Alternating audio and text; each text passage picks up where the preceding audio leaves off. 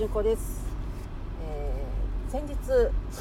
離乳食の話っていうのをちょっとしたんですけどそれの、えー、補足みたいな話をしときます、えー、私はあの5人の子供の母親で、えー、4人の健常児を育てたと言いましたつまりですね1人は健常児じゃないっていうことなんですよ。その1人っていうのは重症心身障害児なんですね、えー、彼は、えー、っとあの私が、うん、私のお腹から出てきた人ではないんですが、えー、あの極小未熟児いわゆる超低体重出生児として、えー、とこのように生を受けた子です。えーとね、頑張って、えー、NICU とかで大きいしてもうてて、えー、そうですねえっと6月の出生なんですが、えー、12月くらいまで、病院の N とかで育ててもらってたということです。というのもですね、えっと、お母さんがあの出産直後にお亡くなりになってるからなんですね。で、まあ、そういうちょっと個人情報とか置いておきまして、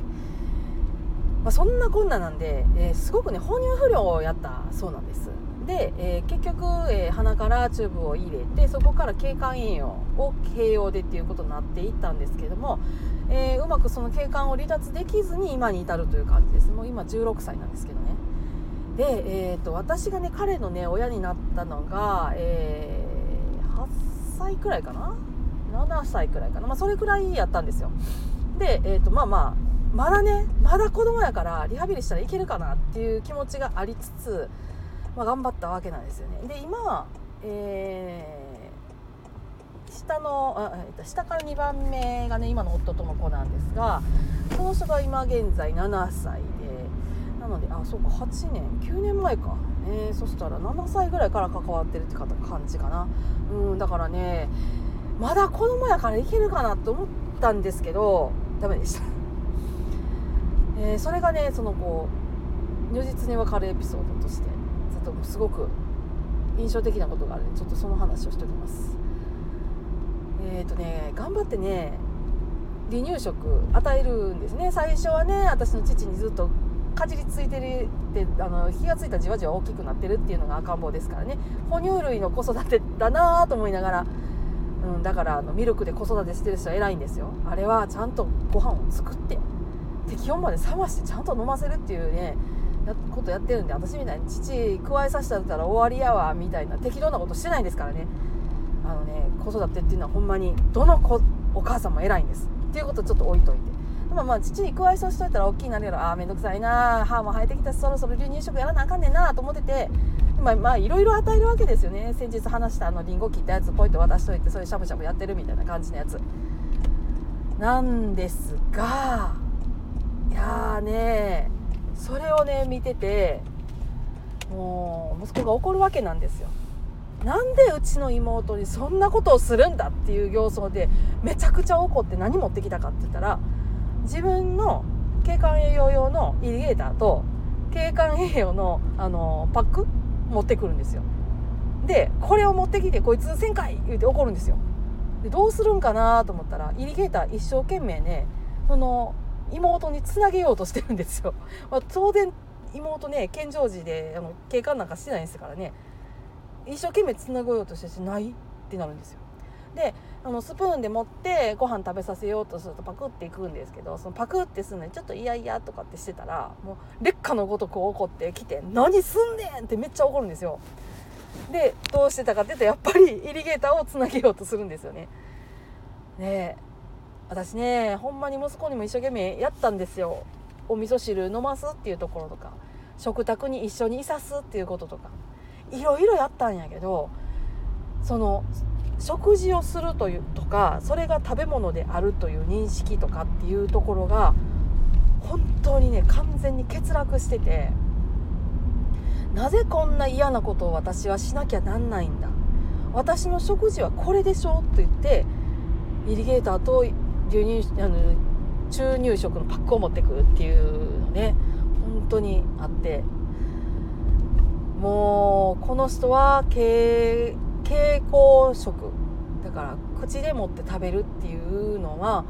もう難しい人になってしまったんだなっていうのをつくづく実感しました。もうちょっと前であれば。うんその人間は食べるっていうところが刷り込まれるような年齢であればあるいは景観を離脱できたかもしれないんですが7歳8歳ではやはり遅かったという思い出話でした。うんなかなか厳しいなっていう思い出ですね、えー、ほんまにあの時は頑張ってたけど。切なかったね。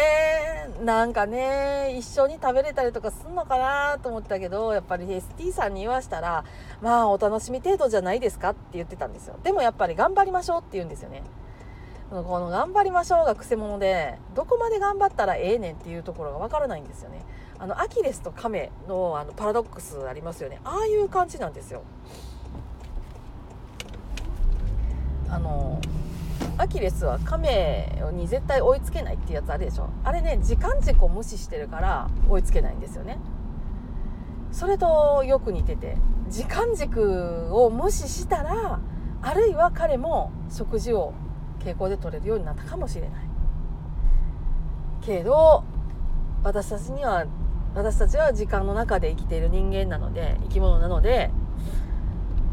それはやっぱり難しくて、えー、結局本当にいろいろ手を変え品を変えやったけども分かったのは彼が、えー、食事を食事として認識していない、えー、それを食べるということが自分の食欲だとか自分の楽しみだとかそういうものにつながっていないということを再認識しただけでした。なかなか厳しいものがありましたね。だから本当に哺乳不良の子で経過まで必要になるっていうことってえー、上手にせんな。難しいやろなっていう感じですね。えー、まあ、ね彼がね、えー、幼児やった時っていうのは今だから16歳ね。16年前ですからね。その時の話と、えー、今の医学とかの話は全然違うので、えそれにこう ST さんたちも、えノウハウきっと溜まってますしね。特に小児分野っていうのは、えーとね、未熟児いわゆる NICU にいてるような子どもたちっていうのを育てるっていうところはかなりノウハウが溜まってきてるんじゃないかなと推測しておりまして、えー、なのでうちの子みたいなことにはなかなかならないんじゃないかなと、えー、そうあってほしいなというふうに思うことでございました。えー、思い出話となりましたが何かこうあの参考になりましたら幸いでございます。はいありがとうございました。皆さんどうぞ今日も安穏な一日をお過ごしください。それではまたごきげんよう。